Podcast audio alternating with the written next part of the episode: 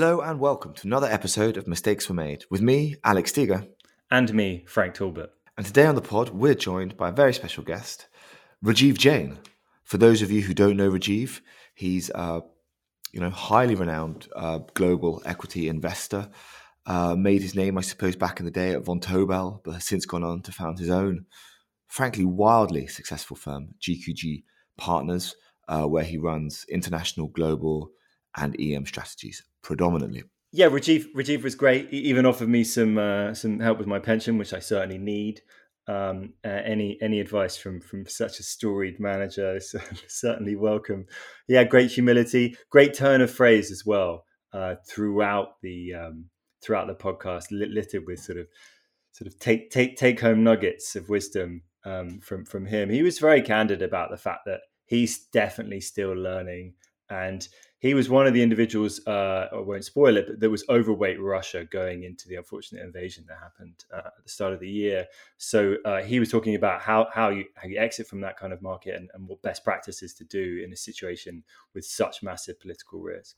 Yeah, also a very sort of apposite investor to be speaking to, generally given one of his key lessons being sort of um, not to anchor too strongly on the past. And this is something that he's put into practice in the last couple of years with his portfolio today looking very, very different, frankly, um, particularly in terms of its, its sector weightings from, from where it did, say, a couple of years ago. And he's really made a, made a shift there. And he explains sort of how he's done that, but also why that's important. Um, now, before we get to the main event, Rajiv, uh, we do, of course, have our new segment it Could Be Worse with Jamie Catherwood. This week, it's an absolute gem. It involves samurais and rabbits, and I think that's all I really need to say. So, without further ado, it could be worse. Okay, so this next story is about rabbits and speculating samurais. um, after the 1868 Meiji Revolution in Japan, the new government made sweeping economic and political reforms, including one major reform which was destroying Japan's class system, aka samurai class, merchants, farmers, etc. This was devastating for samurais as they relied on government support to fund their livelihood. The government temporarily continued paying samurais, but required them to establish new businesses or find investment opportunities to put their compensation to productive use to establish themselves in the transition from kind of being on the government dole to independence. In this same period, merchants began importing rare foreign rabbits to Japan. The rabbits quickly grew popular among the Japanese elite, and the price of rabbits soared. Like stimulus checks were used to day trade on Robinhood, this samurai class used government stipends to speculate on the rabbit market, buying and selling these animals for profit rabbit auctions sprung up across Tokyo, and like other speculative bubbles in collectibles, rabbits with rarer features like yellow ears garnered higher prices. In fact, a champion rabbit ranking list was created very similar to that type of list that was used for Japanese sumo, sumo wrestlers. However, many of these rare rabbits turned out to be painfully common.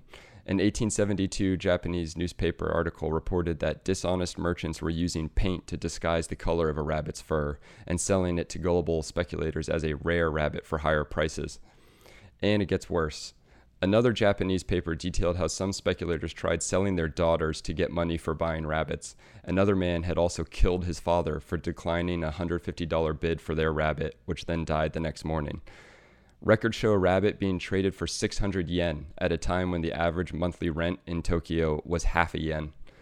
Fearing the societal impact of rampant speculation and the prospect of a bankrupt samurai class, the government levied a rabbit tax that effectively ended the market overnight.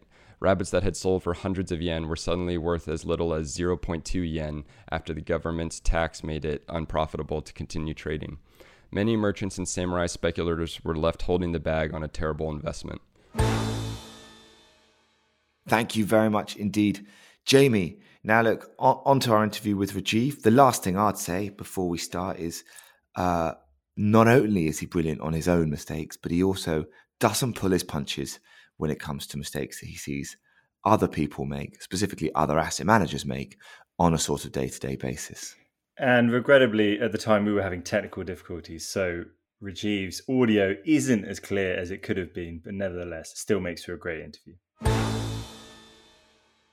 We start these podcasts all exactly the same way, which, to be honest, makes it incredibly easy for us, uh, which is by asking our guests um, if they could share with us one, two, maybe three, but you know, at least one of their biggest investment mistakes, and crucially, you know, what they learned from it. So, I guess to begin with, is is there a mistake that that, that stands out to you, and, and, and maybe unpack a little bit about about what happened?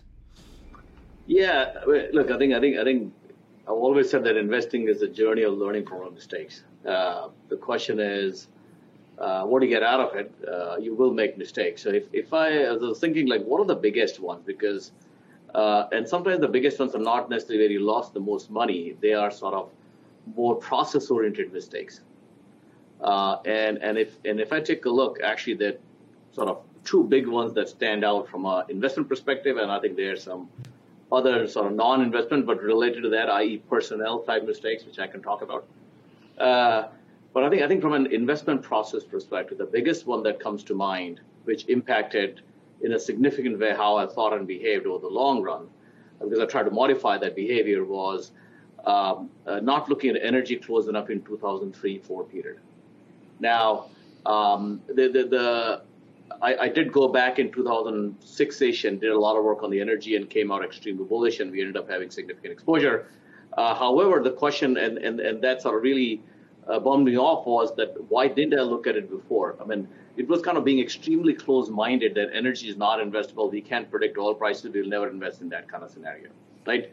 Um, now, I did own some oil stocks before that, and they were sort of purely bought, bought when they were cheap and sold out when they were expensive kind of stuff. Um, and, and, and, and the lesson there is that you always anchor on your past. It's always easy to say, oh, we never invest in this, that you always invest in this kind of stuff. It feels to me superficially comfortable. It doesn't make you a better investor because there could be long periods where it can be totally out of sync. And not only that, you learn a lot from those areas which has which has implication in other areas. So if I go back to 2002, three area, that you know the data would begin to come through uh, that there's something else happening on the energy front. I simply refuse to sort of, you know, sort of be open-minded enough and say, look, this deserves more work. So this this is really interesting because you, um, a listener here, can let you inside how this works a little bit. Before the interview with Chief, you sent over um, an interview that you did with CityWire uh, for a book that was published in I think 2005, um, written by a very esteemed author, uh, one of our bosses. Um, and in that, you mentioned this. So you mentioned there that you missed out on this commodity super cycle. So I guess it was still kind of fresh, fresh in your mind, and, and you know, still hurting you a little bit in that respect. So, uh, were there specifics? Was it was it was it the sector as a whole? Was it sort of particular companies that, that, that in hindsight, you know, you, you, should have looked at? They would have fitted your criteria, but you just ruled out the whole sector, or sort of, you know, how how had you got to the point where you you just didn't didn't buy it at all? Yeah. So if, if you look at growth investor in general, they tend to be uh, they, they, they tend to look at sort of three to five year history and then say how good the history and assume or or extrapolate or, or, or try to work around the fact that okay this will continue, right? Growth investors tend not to be mean reverting investors. Um, and, and they believe the trends will continue. So by definition, it takes time for things to show up on your screens. But the data might be powerful enough if you do the work on a bottom-up basis. So it's very easy. If you think about it like today, ironically, we might be in similar setup. A lot of investors, I've heard some fairly esteemed investors say, oh, we would never invest. Look at how bad it has in the last 10 years, which is kind of interesting because the fact that some areas have been bad may be the very reason why they might be better investment because the capital hasn't gone into that space. So, so, we, so there, were, there were opportunities there. I just refused to look at them. So were you more top down at that point rather than, and, and that changed? How did you change as a result of this? Yeah, so, so it, it was actually all bottom up because uh, from a company by company basis, obviously you have to make certain assumptions about oil and where oil going and natural gas prices are going. But but the data was there on a bottom up basis that the fundamentals were fairly strong. And then obviously you have to look at the commodity prices and where they're going. Uh, and and, in, in, in a way, there's no different. This, this is not different from what's happening in the semiconductor space over the last decade, right? I mean, it's a cyclical space. Uh, there's structural tailwinds, um, but there's always risk of oversupply, which has killed this industry time and time again. So uh, the the the question was not sort of um, simply being dogmatic and saying, "Oh, we don't invest in that," and not looking at the data. And that's a problem that investors in general, in my view, I've, you know, in two years, 30 years since I've been a PM. Um, uh, the biggest mistake tends to be that we have a certain viewpoint of what should be happening. So we don't come to the game with an open mind. So you've we've talked a little bit about this before. Uh, I think when we last spoke, this this mistake that people make around kind of anchoring to the past, not I guess reassessing um, sort of deeply held beliefs and stuff. And this is a mistake that you think a lot of people are making at the moment, particularly growth investors. You know, thinking that what's worked for the last 10 years, i.e., you know, a lot of big tech and things, are going to be the same things that work for the next however long. Uh, is that fair to say you sort of think that's a, a pretty significant mistake that, that people are making today? Yeah, because because look, I think I think what what do fear what do we fear the most? It's change we fear the most. Um, you mentioned Rajiv as well at the start. There was, I think you said there were two mistakes, and I, am saying say commodities was or, or, missing out on commodities and, and, and, sort of being closed-minded to them back in, in 2003 was one. Uh, have we touched on the other, or is, is the other still to come? In fact, in fact, uh, in fact, I believe that everybody should spend some time on understanding how commodities work. That's been a big, but an overall lesson, if you ask me, because it gives it feeds into so many different areas. It gave an insight in inflation. Why did we so got nervous about inflation last year? Was because of what's happened in commodity markets, right? Um, so the second one also commodity related, which is in 2008. Now let's recap a little bit. Um, in late 2006, early 2007, I was, be, be, uh, was becoming fairly nervous on the financials. Financials one of the most productive areas uh, pre 2007 for me. Okay, I mean there were banks in Ireland and UK and US which did fantastically well. I mean, I remember early 2000, Fannie Mae, Freddie Mac, AIG. These were some of the largest positions in, in that, that I owned for a long time. It's like going back to the 90s. And, and, uh, and you know, there were telltale signs of a credit crisis. Now, having run money in emerging markets for a while, I mean, you know that when there's a massive credit growth, policies become lax, uh, lending policies become lax. Um, and, and, and, and when the tide turns, i.e., interest rates start going up, uh, the risk of problem goes up. And when there's a credit crisis, the downside is way more meaningful than people appreciate. So we pretty much exited vast majority of banking exposure by 2007. However, I did not connect the dots that if there's a credit crisis, it'll ripple through a lot of different areas. You cannot have a credit crisis in Europe and US, particularly UK and US, and commodity prices are going to stay high because I believed in the whole, at that point, decoupling that China and emerging markets are going to be fine uh, and and that led to a meaningful sell-off in oil, right? So the it's about again looking at the whole broad spectrum and connecting the dots. Do you think uh, do you think the dots have all been connected now? Do you think we're we're kind of due another 2008 style protracted downturn in, in markets? I want to know what to do with my pension. Give me the answers. Yeah, so again, as they say, it rhymes, it never repeats itself. So I think there's some signs of that, but right now the demand supply situation is very different than 2008. Remember 2008, we were seventh odd year into the bull market in commodities. So the supply had begun to come through a little bit. Capex was being ramped up. Nobody was trying to shut down oil capacity or shut down oil wells, right? Like, like, like now. Number two is that that even if you look at the refining capacity today, it's extremely tight. Nobody has added capacity. They've taken out almost 10% of capacity, for example, in the US.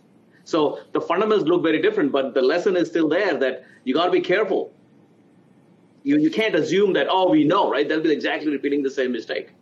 I wanted to, I wanted to ask you about Russia, because obviously uh, at the start of this year or towards the end of last year, you had a you, you, had brought in and had this sort of decent exposure to it, and you sold out of it at the start of the year. I, I believe, if I have this right, most you were out of most of your position prior to uh, the invasion of Ukraine. Um, but it, but this was like the, the, the, second time, if I have this right, that you've also sort of you know bought into Russia because because you like companies there.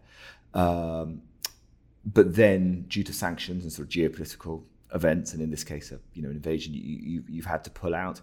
Um, do you regard both you know both instances where you've been in and had to leave again? Do you regard those as mistakes, or were they sort of because they're issues beyond your control and beyond your analysis, you sort of the process was good and you, it, wasn't the outcome was bad, but but you didn't make a mistake. How how do you sort of see that? If I look at the Russian exposure now, I first looked at Russia in mid '90s, and I thought this was a wild west. So I used to joke around, missed the first bull market in Russia from 94 to 98, missed the collapse, missed the second bull market from 2000 or thereabouts to 2008 or 9, and then missed the second collapse.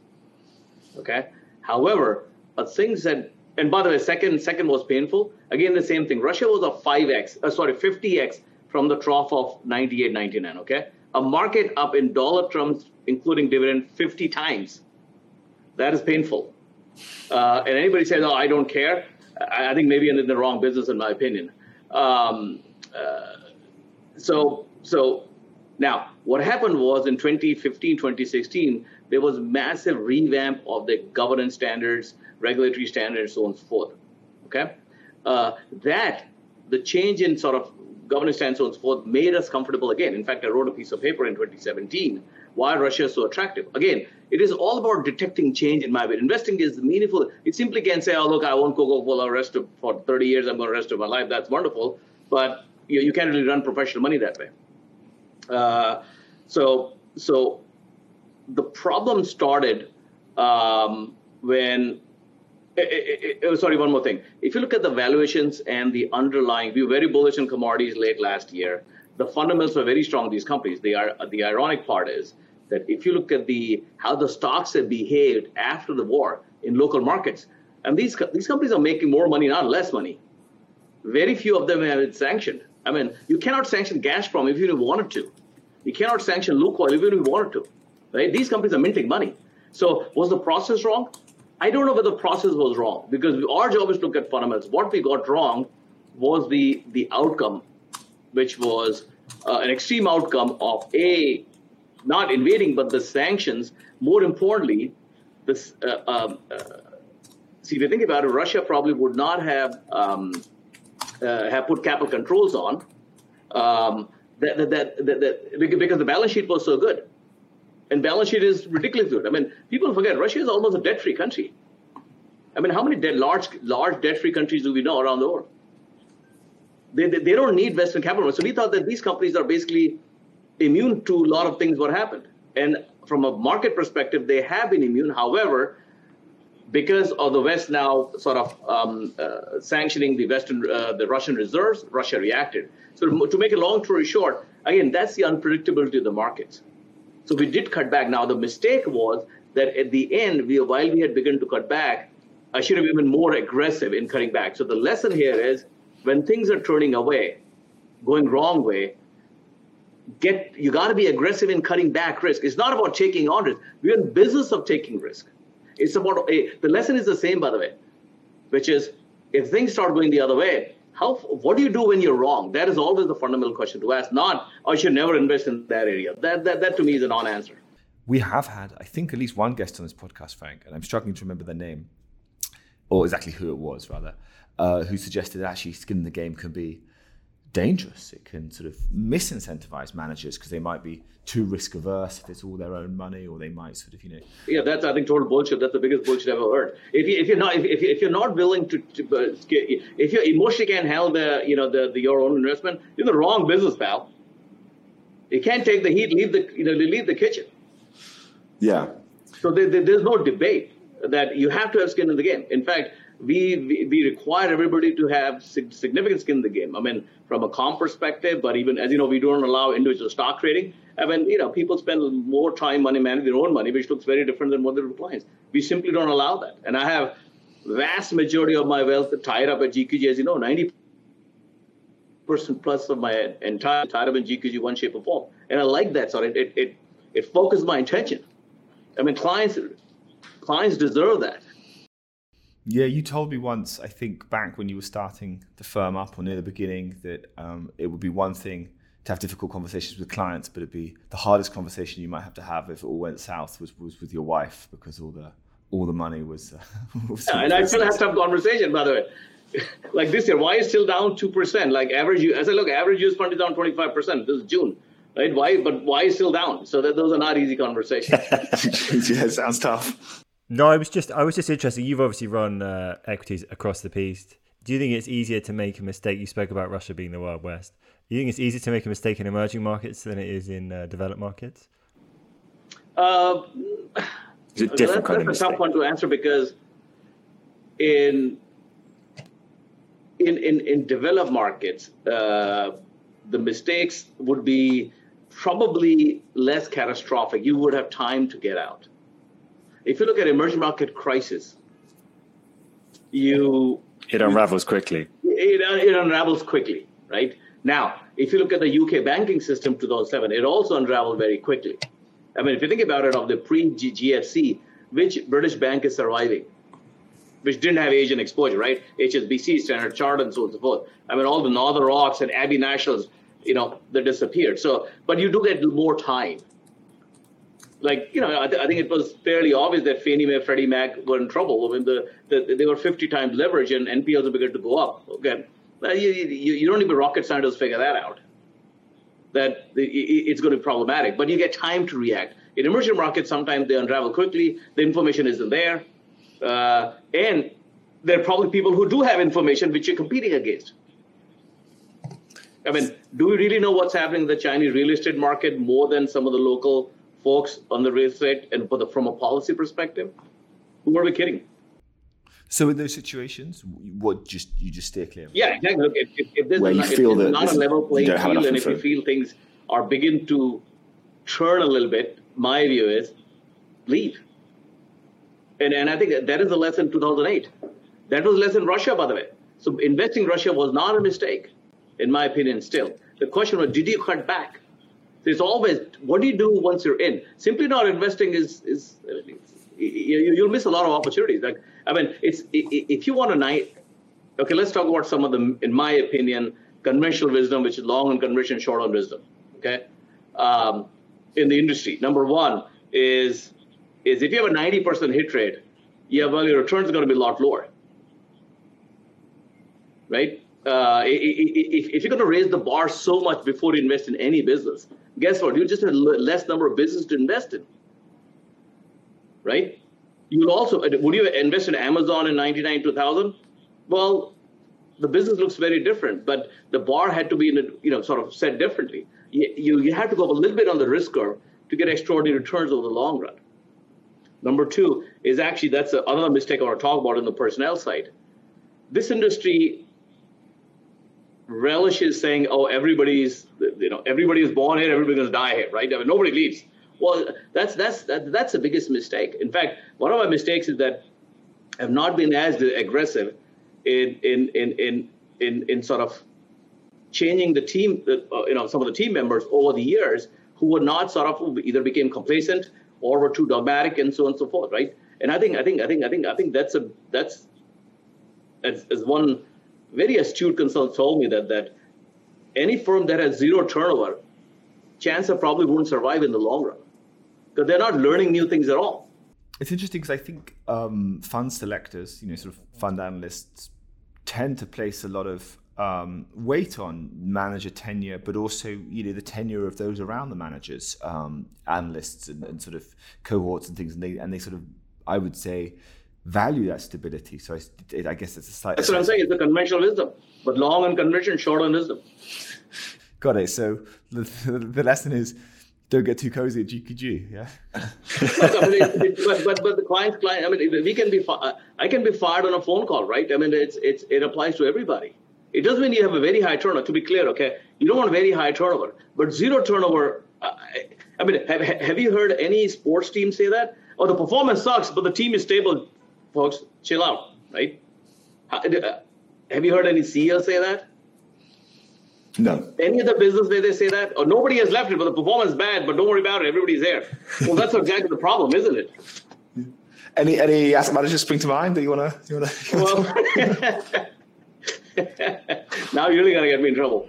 Hey, look, you can only get yourself in trouble. Um, we, we touched on, I suppose, again, sort of conventional wisdom. Maybe this this, this sort of fits in with that idea, and um, again, something that we hear a certain amount from a lot of our readers, sort of, you know, professional fund buyers, fund selectors, is talking about style drift, and you know, um, managers kind of sticking to to what they say they'll do. And I, thought it's an interesting thing to bring up with you because um, I think you would argue that your you know your process is very consistent, but style wise, obviously, when you make these big rotations and things in the fund, and, and you know it, it can look the profile of the fund, for example, you know, or your sort of your portfolios looks very different today than it did at say the end of 2020. Um, and again, just to reference that, that the book, the, the 2005 book, you know, I think there you were described as a value manager, and I think you know more recently people uh, speaking to you would sort of you know think you're a quality growth manager. I, th- I think that's how you would sort of maybe, maybe define yourself now. That's why that's why I thought you find this you know article interesting because it, you know it talked about some of my mistakes, and now you have a 17 year period, right? It's a long enough period. A lot has happened there. Look, I think I think I think there's an old saying that you never step into the same river twice. The world is never static. There's nothing permanent. Everything is temporary at the end. So you got to keep adapting. So we always look for quality businesses with reasonably good sort of outlook at that point at sensible valuations.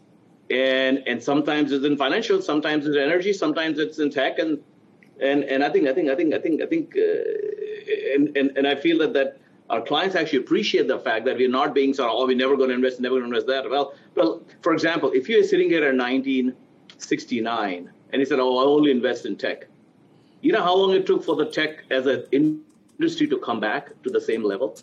How about 30 years? That took the dot com bubble to break even. If you want applied materials summer of 2000, it, it went through that level in summer of 2020. Okay, applied material. So, so I think I think I think I, I, I think these cycles can be long. In the meantime, the world can go very different ways, which is inherently unpredictable. Frank, anything that you wanted to ask before we say our thanks? No, I think uh, I think I think I think we're done. Rajiv is smiling, so he's expecting something. Nothing's coming. Rajiv, anything you wanted to cover, you expected to cover that, that we haven't, Rajiv? Anything you want to know? Frank, we can talk separately about a 401k or a retirement plan. Thank you. Personal Thank you. Yeah. Financial advice from Rajiv Jain. You, from Rajiv Jain. Down, I'll, t- I'll, I will take that. I really would. that was our interview with Rajiv Jain. Frank, I mean, there's a lot in there, both, you know, his own allocation calls, but also as we discussed at the beginning, some of the the errors that he sees being made in asset management. I really enjoyed that phrase. Uh, you know, conventional wisdom. Uh, was it heavy, heavy on Long convention? On convention, short on wisdom. Yeah. yeah, I thought that was, that, that was a lovely, a lovely turn of phrase. Um, thoughts? Yeah, he he had a few, particularly as you don't you don't step in the same stream twice, and I think that's that point about how don't don't expect the to, to, the next the next bull market to be led by the you know the same the same leaders as, as the last one i tech you know that's i think that's an important point that we can all take on board i really liked uh, his analysis of developed markets versus emerging markets in terms of when, when when to get out when you can see that the, the warning signs are starting to flash and ultimately it's all about time um, where in, in yeah, developed how you have a lot less of it in emerging markets exactly um, i also liked he had the humility to say that the, the people on the ground are going to know more than you in say Chinese property. Like that that was the point he referenced. And this is an individual who's run billions in emerging markets very successfully for a long time. Uh, and he he would be the first to say, listen, there are going to be people. The information information asymmetry is going to be high, and they're going to have people with more knowledge than you. Yeah, no, I thought that was very interesting. I thought, as we touched on before, you know, the whole sort of anchoring to the past, and, and he's obviously practicing what he preaches there by moving away from large positions that he had, say, even even a year and a half ago, to something pretty different today. Um, look, I also liked, you know, the journalist in me will always enjoy someone bashing uh, competitors or, indeed other asset managers, and you know, yeah. Uh, he hit back pretty hard on on um, on the question of whether whether skin in the game could could be a negative ince- uh, could be a negative uh, incentive. Uh, I love that phrase. You know, if you can't handle effectively, if you can't handle the heat, get get out the kitchen, um, and also push back quite a bit on this whole sort of you know idea of low turnover being the be all and end all. Yeah, it was interesting because actually that's I never I'd never really contemplated it. It's such uh, received wisdom. Is that, is that the right phrase? That that that you do want a, a solid team. But he said there are no parallels in virtually any other industry where you're you're going to keep the same team together even through through the bad times and the good. You're going to change. You're going to get fresh ideas in. groupthink is is a real problem. Uh, and if you can cut that out by introducing some some wild cards or just some just some new voices into the mix, then why why wouldn't you do that? And he himself admitted he he probably hadn't done it enough. Yeah, and we joked about whether that means bad news uh, afoot for his colleagues. Uh, I think it's fine. I mean, his point was, you know, you just need some new things coming in. It's not it's not total turnover by any stretch. But yeah, that was fantastic. And hey, look, um, did did you guys did he follow up? Did you get that four hundred one k retirement account advice from him in the end? Do you know I haven't, but I'm not going to turn up an offer like that. And Rajiv, if you're listening, you'll be getting a call from me shortly. Fantastic. Well, Rajiv, look out for that. Um, and otherwise, it's goodbye from me, Alex Steger. And goodbye from me, Frank Talbot.